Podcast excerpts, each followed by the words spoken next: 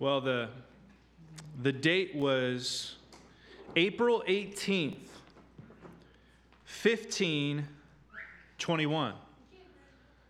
And before that, Mr. and Mrs. Terry and Candy Cook would the first through third graders please go find the cooks and get ready for class. Thanks for the whistle, guys. Right before I got into the serious illustration. Wow, a lot of first through third graders. Awesome. Have fun, kids, with the cooks. It'll be a blast. Well, it was April 18th, 1521. Does that date sound familiar?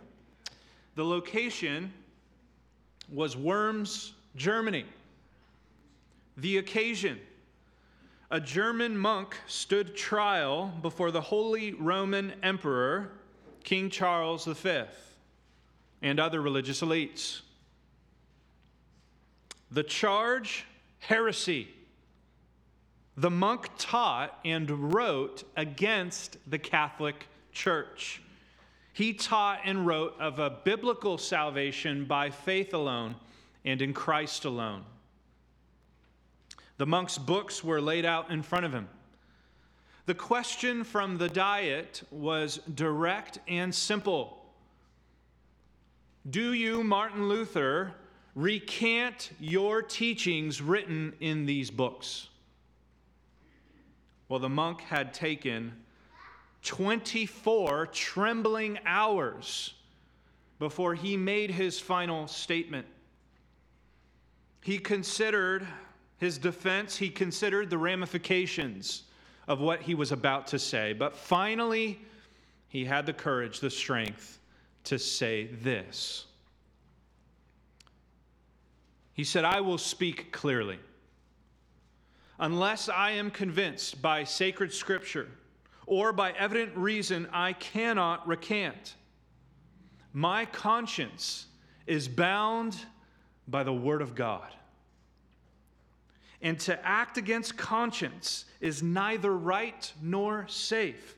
Here I stand. I can do no other. God, help me. Christian, I have a question for you this morning.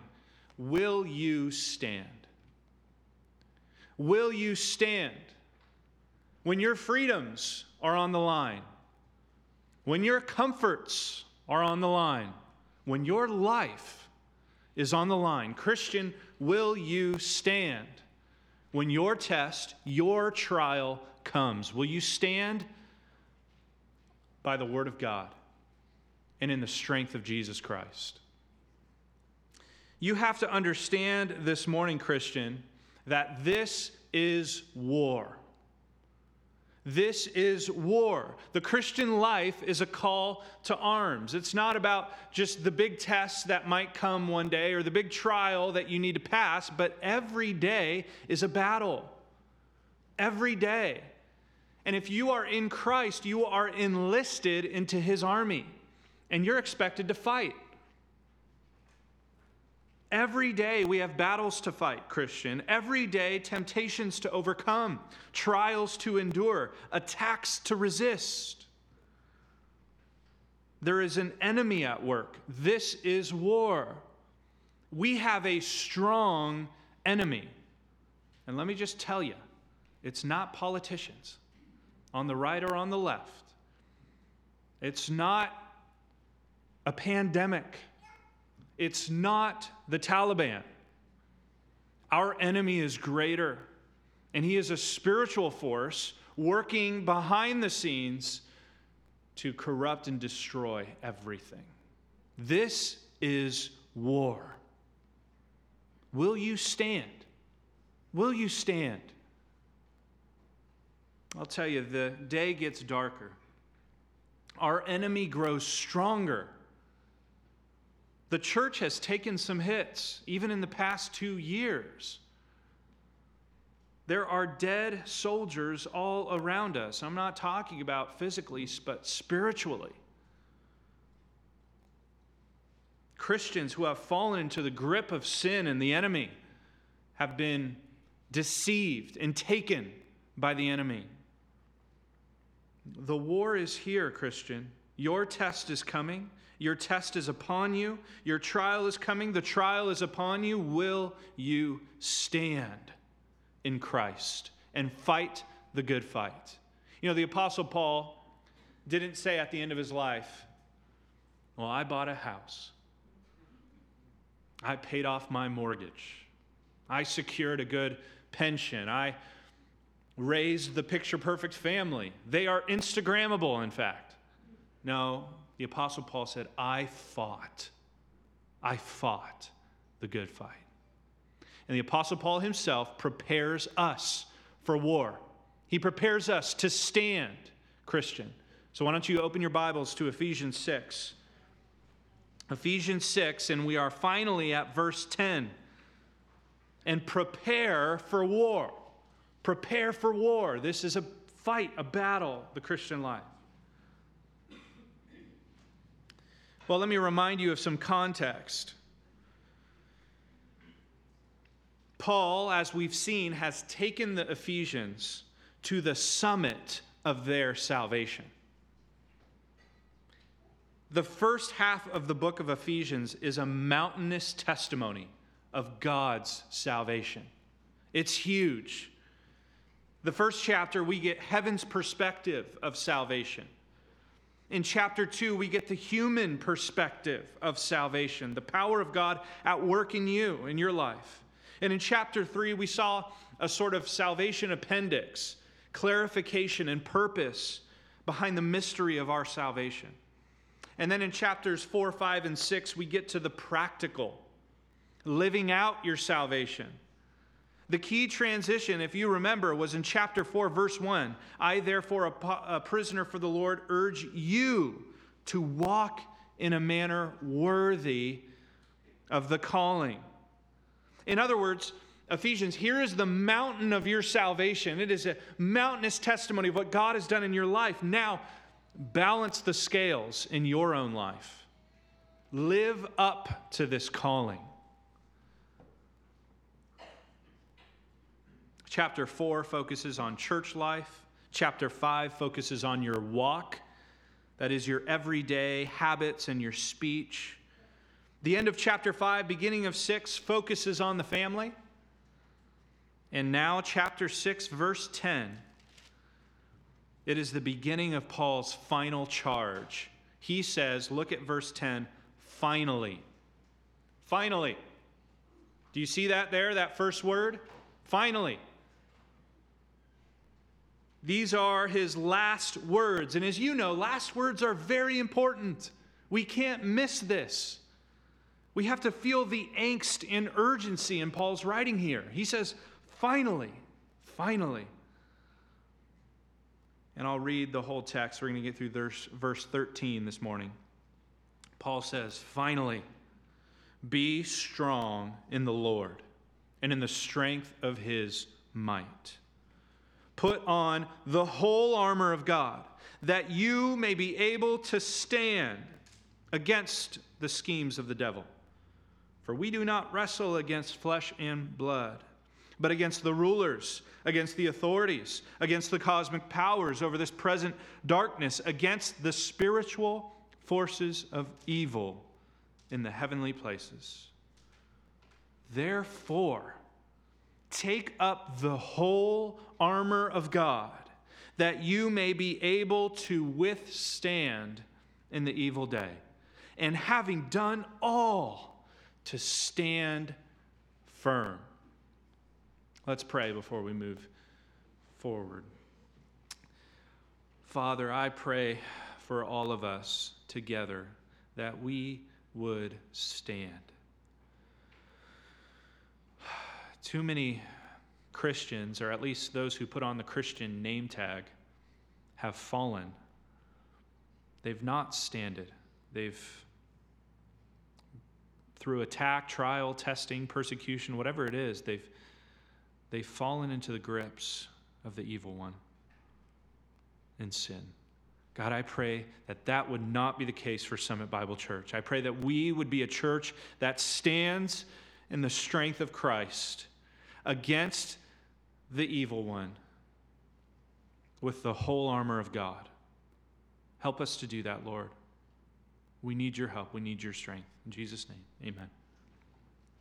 First point in your outline be strong in Christ. You see that in verse 10. Be strong in Christ. Finally, be strong. There's the first command we come to. This command is interesting. Two points. The command is first plural, which tells us that this is a command for the church together. A lot of pastors, preachers will take this passage and apply it just to the individual Christian.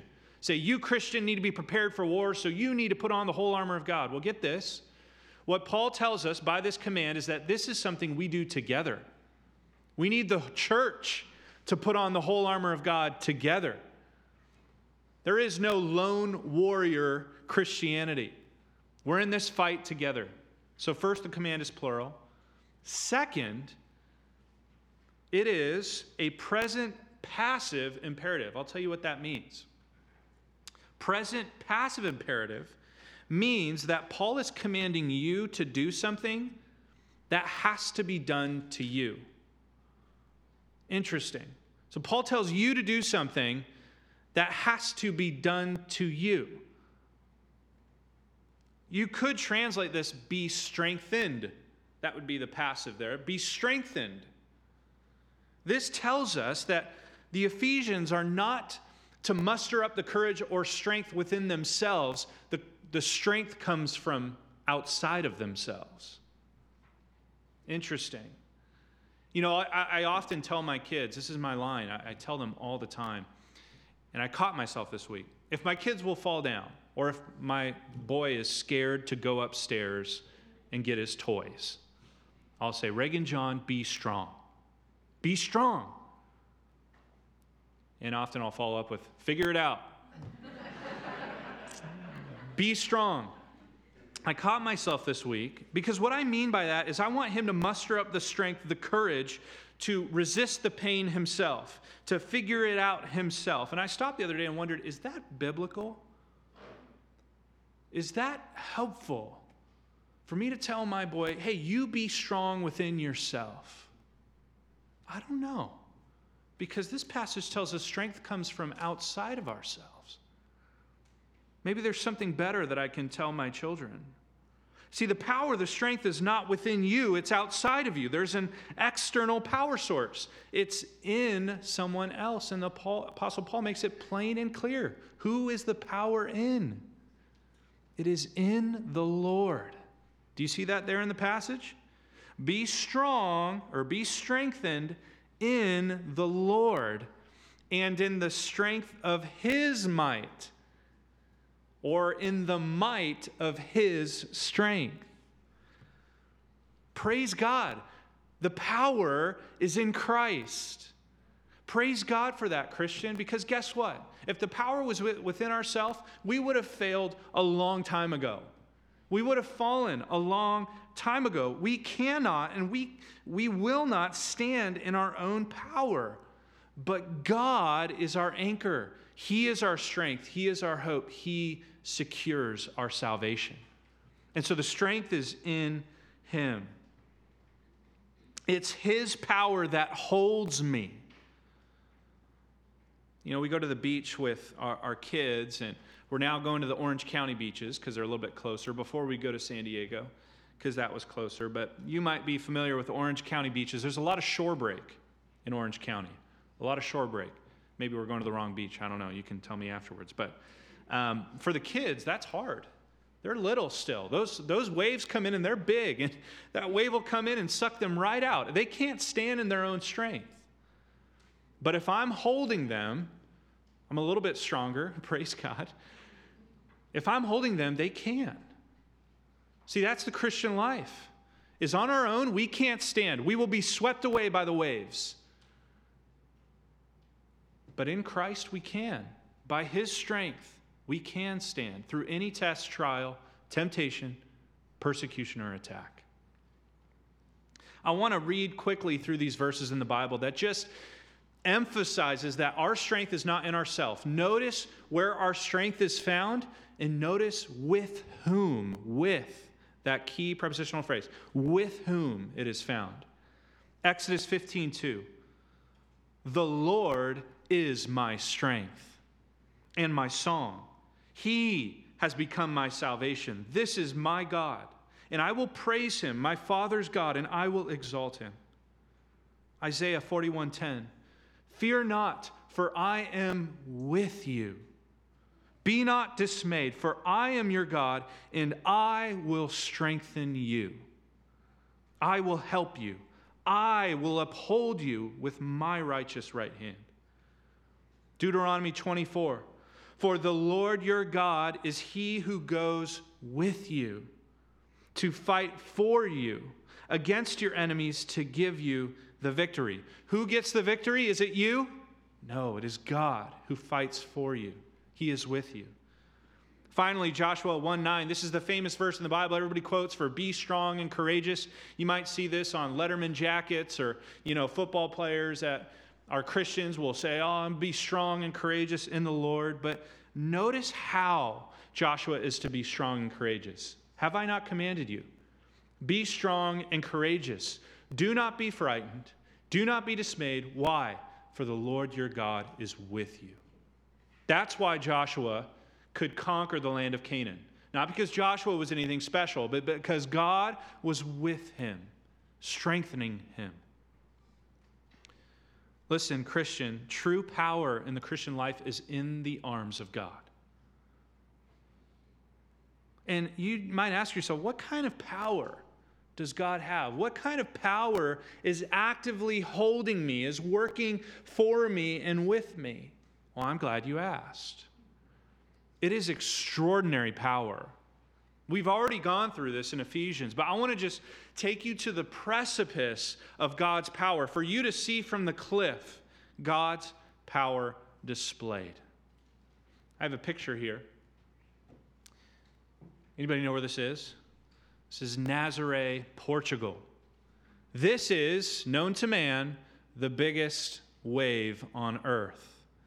These waves roll in at 60, 70, 80, 100 feet tall. Huge. These waves can swallow a five story building. That's how big they are. And that little speck right there is a surfer, a crazy man who's out there big wave surfing. And, and you'll see there, there's a lighthouse at the end of this cliff. And every year they have the big wave surfing competition. You'll see thousands of spectators on this lighthouse looking down at incredible displays of power. I mean, these waves are powerful, a powerful display. Well, Christian, what I want to do is remind you, I want to take you again to the lighthouse, to the precipice, for you to look down and see extraordinary power that is at work in your life and toward you. Turn back in your Bibles to Ephesians chapter 1. Hopefully, this stirs up the memory of where we've been, this extraordinary power of God. Remember, Paul prays in Ephesians 1, we're going to be in 19. He prays that, that you, Christian, would know, that you would know, first, what is the hope to which you've been called, verse 18. Two, what are the riches of his glorious inheritance in the saints, verse 18. And he prays again that you would know, verse 19. What is the immeasurable greatness of his power? This is power that cannot be measured by feet, by miles, by kilometers. This is power immeasurable. And look at the next phrase toward us who believe. This immeasurable power is toward who? You, Christian. This is the power that has worked in your life. Now, what is the measure of this power? What's the display? Look at the rest of 19 and 20. This power is according to the working of his great might. Again, it's his strength that he worked in Christ when he raised him from the dead and seated him at his right hand in the heavenly places, far above all rule and authority and power and dominion, and above every name that is named, not only in this age, but also in the one to come. He put all things under his feet, gave him as head over all things to the church, which is his body, the fullness of him who fills all in all. Christian, this is your power plant. It is the resurrection, ascension, and ruling power of Christ. He was raised from the dead and seated above all others, all other powers. There's not a king on earth that is more powerful than Christ because he's above them all. And with this same power, Christian, he raised you from the dead. The waves of Nazaré cannot bring you back to life. Christ did. He resurrected you spiritually. And not only that, but if you remember in chapter 2, He has seated you in the heavenly places with Christ. Your salvation is secure in Christ. Your salvation and your position is secured by His power. No one can take that from you. They may attack you, they may persecute you, they may slander you, they may mock you, they may even kill you, but only physically. They cannot take the power of God in you, which is your secure position in salvation in Jesus Christ. No one can take that from you. No demonic or satanic force, not even the enemy himself, because your victory is in Christ. Listen to this, Christian. Your anchor, your anchor, your trust, your hope is not in politicians. It's, it's not in the great America or ideals. Your anchor is in a throne. He holds the rope to your life. That is extraordinary power. And if you know that, if you are confident in those truths about His salvation in your life, then, Christian, you can stand through any trial. You can stand through any temptation, the persecution, the attacks. Your strength is in Him. He'll never let you go. So when Paul says be strengthened, Christian, he's not saying, you know, pull the Popeye, you know, blow on the thumb and bulge out your muscles. Be great. No, he's saying rely on the power of Christ. He'll hold you. He'll hold you. And when the going gets tough, remember, he holds the rope. Where is your strength, Christian? If you lack courage today, if you lack strength or the energy to fight, then look to Christ. Remember what he accomplished for you. Remember who holds the rope. Point number two know your enemy. Know your enemy.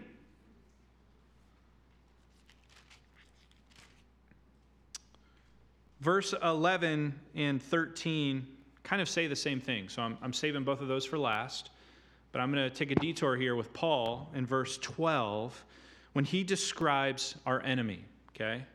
So, verse 12, we understand the nature of our war, who we fight against. Look at verse, the end of verse 11, that you may be able to stand against the schemes of the devil. Verse 12, for we do not wrestle against flesh and blood. This is not so much a physical war, it's a spiritual war. We wrestle against the rulers, against the authorities, against the cosmic powers over this present darkness, against the spiritual forces of evil in the heavenly places. Notice the word, the Apostle Paul repeats the word against five times. He's emphasizing something here, saying, Know who you stand against. Not physical positions or, or powers, it's not politicians. It's not a political party. It's not big tech. It's not government. It's not universities. It's not even the Taliban. Now, these are physical forces, and Paul says our fight are, is against spiritual forces, spiritual ones. Now, that is not to say that some of these physical forces could have spiritual ones behind them, motivating them, persuading them The evil one could very much be in this world and in the systems of this world, and it looks like he is. It's getting worse. But we need to exercise good biblical discernment. We need to know hey, listen, our enemy, the, the great enemy, is behind this. It's a spiritual force. Let's look at the profile of our greatest enemy. We see first in the text that he's a schemer. We need to stand against the schemes of the devil. The devil is a master strategist. He's bigger than the red guy with the pitchfork and horns. He's been at this for 6,000 plus years. He knows what he's doing. He's clever. He's a schemer. He's a planner. He's a strategist. He doesn't lay quiet and wait for things to happen that go in his favor. He makes opportunities. He plays the long game and the short game. He's a schemer. We also see in the text here, it's not flesh and blood powers, but there are cosmic and spiritual rulers, authorities, and powers. This isn't a one man show. It's not just Satan, but he has an entire army.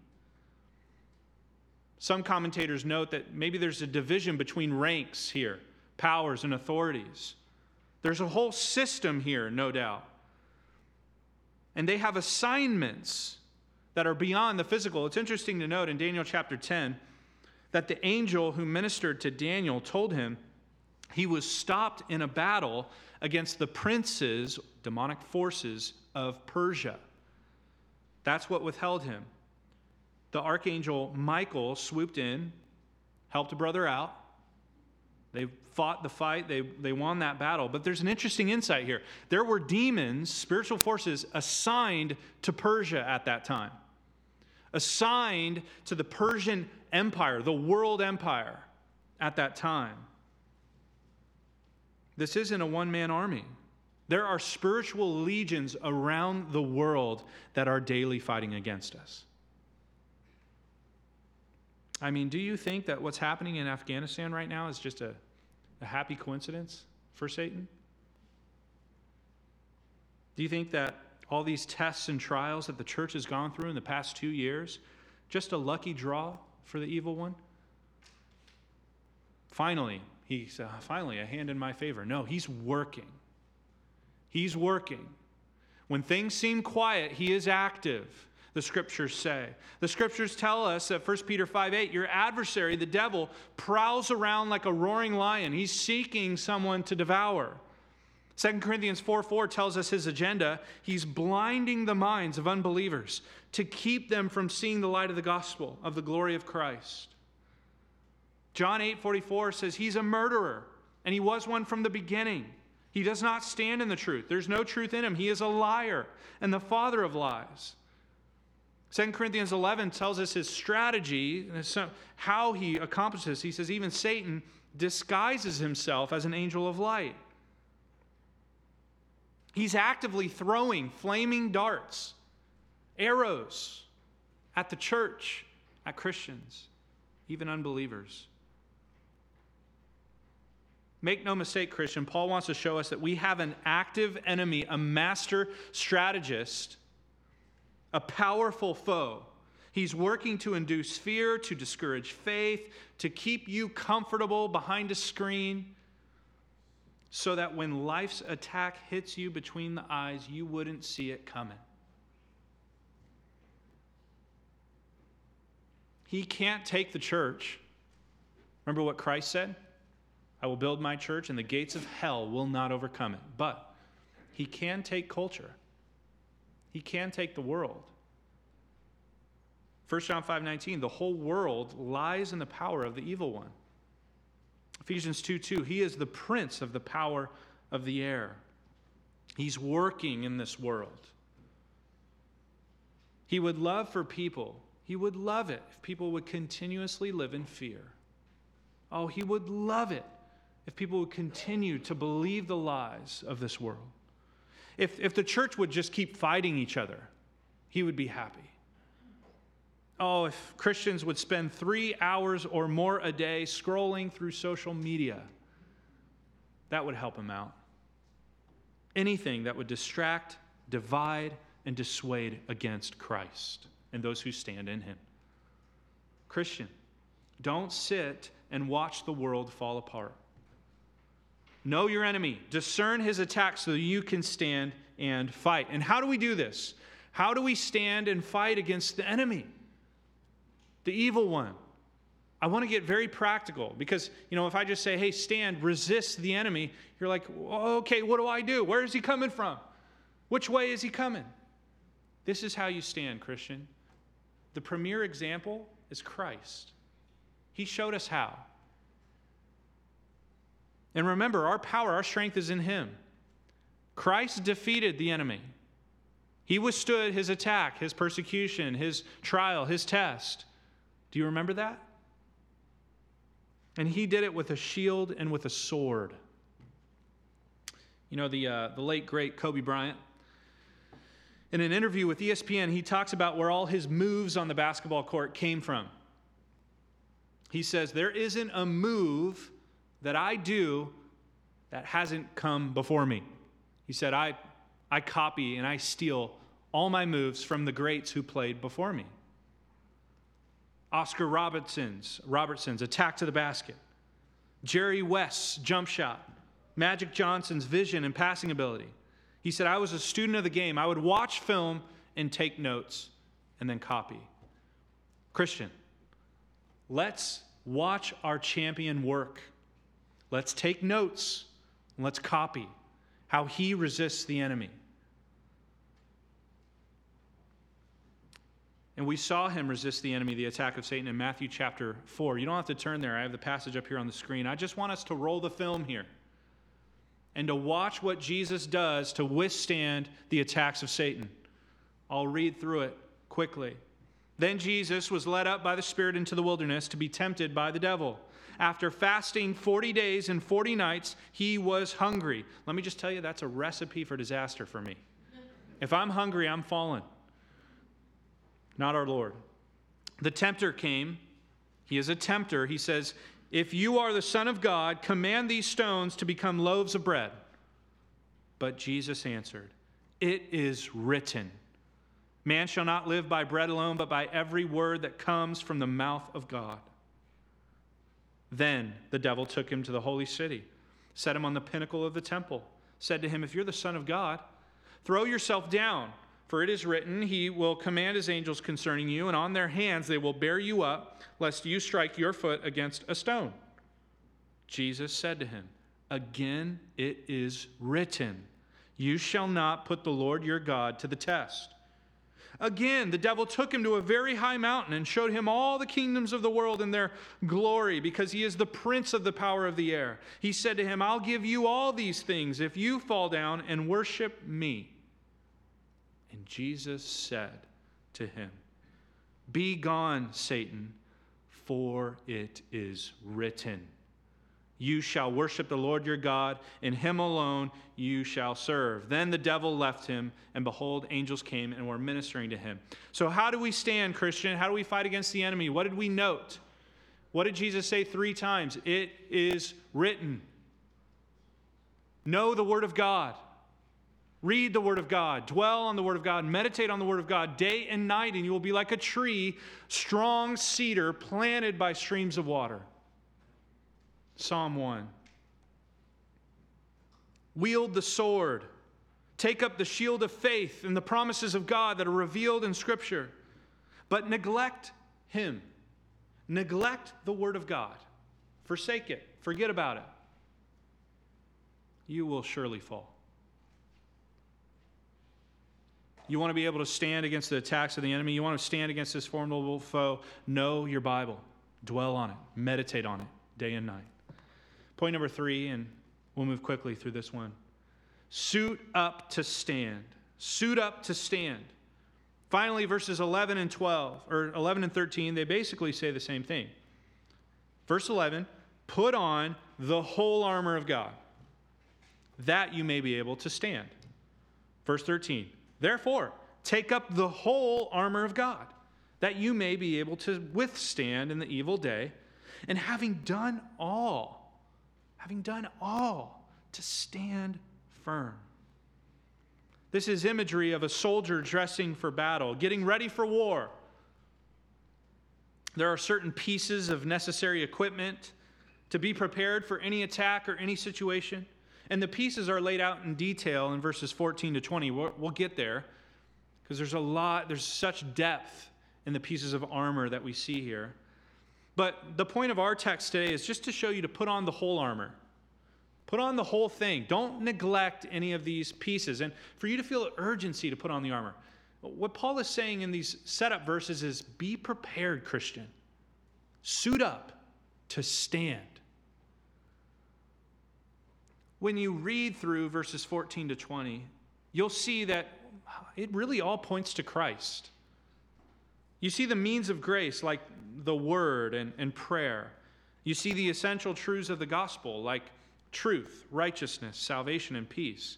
But you put all those pieces together and you get a complete image of Christ.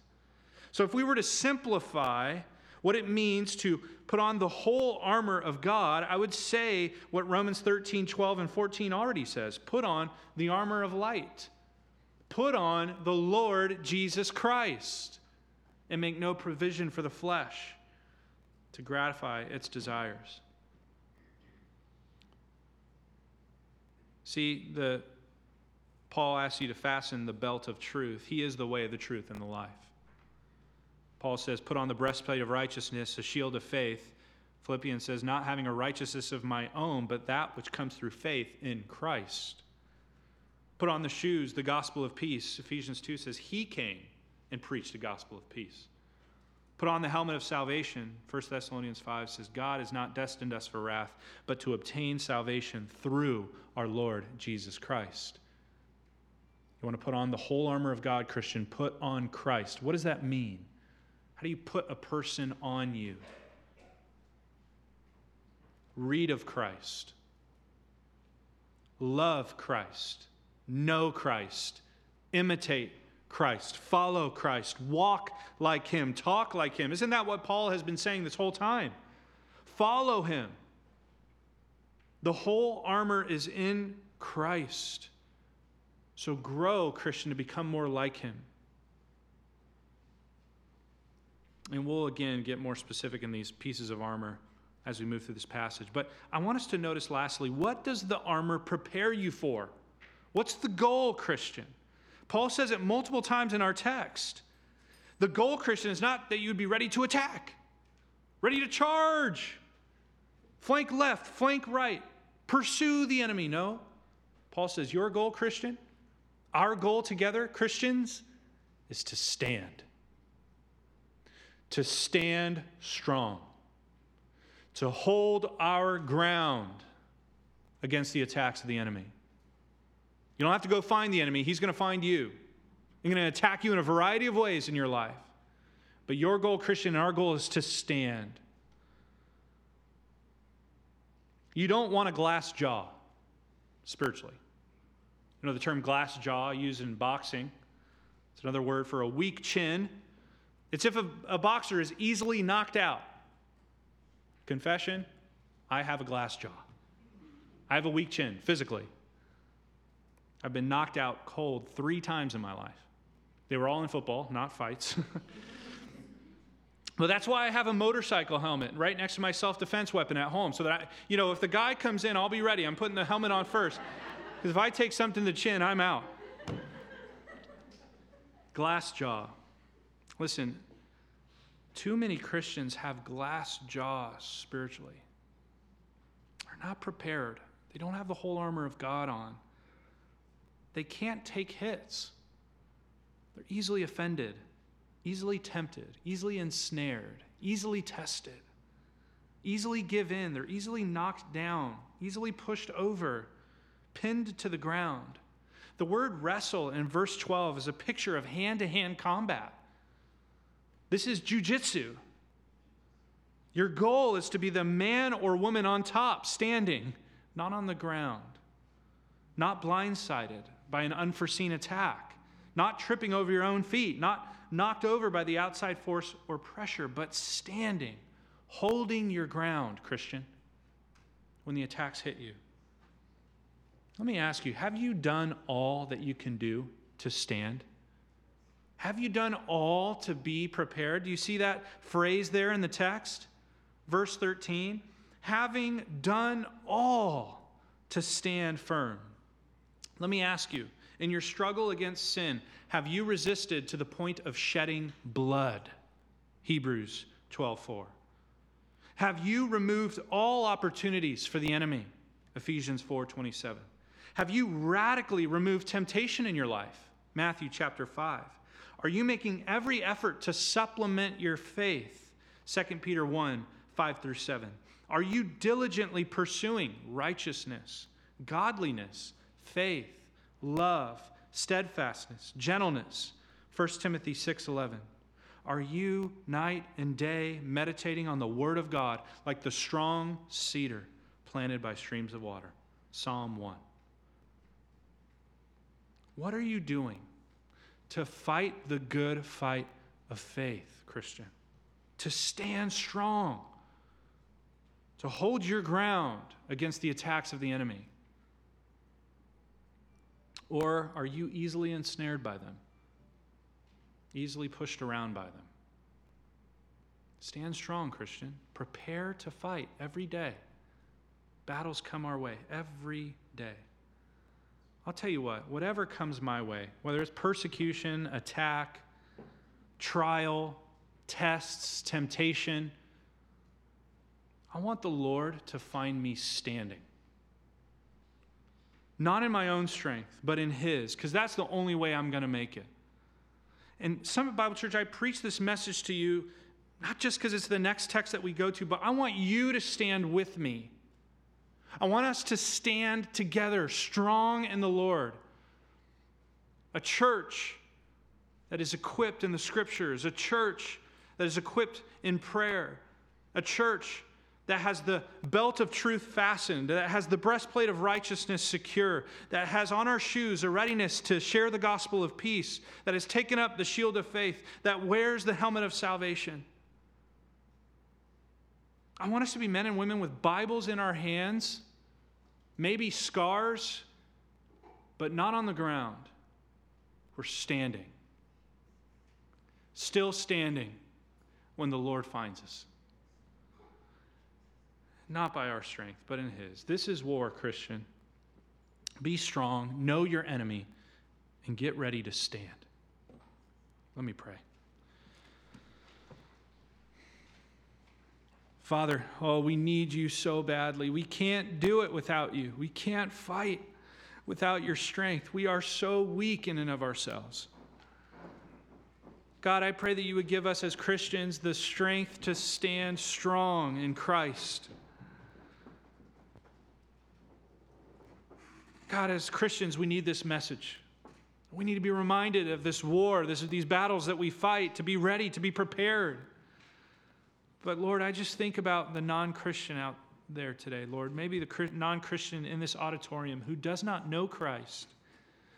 Oh, would they, would they experience, would God, you press upon their hearts the horrors of what it means to try to live this life without Christ? God, I pray that you would convict them of their sin that they would turn from it and turn to the only strength, the only hope, the only faith we have, which is in Jesus Christ, who came to this earth, lived a perfect life, died in our place, took the wrath we deserved in our place, and he rose again from the dead. And he has ascended to the right hand of God. The power above all powers and strength is only found in him. Pray that non Christians would receive Christ today that they would place their faith and trust in Christ and experience true strength in salvation. And Lord, as we as believers live in this dark day, this evil age, would you continue to give us strength to stand? Remind us of our secure position, our salvation in Christ. And when the attacks come, may we be able to resist them, standing strong in you. Help us, Lord. We need you. In Jesus' name, amen.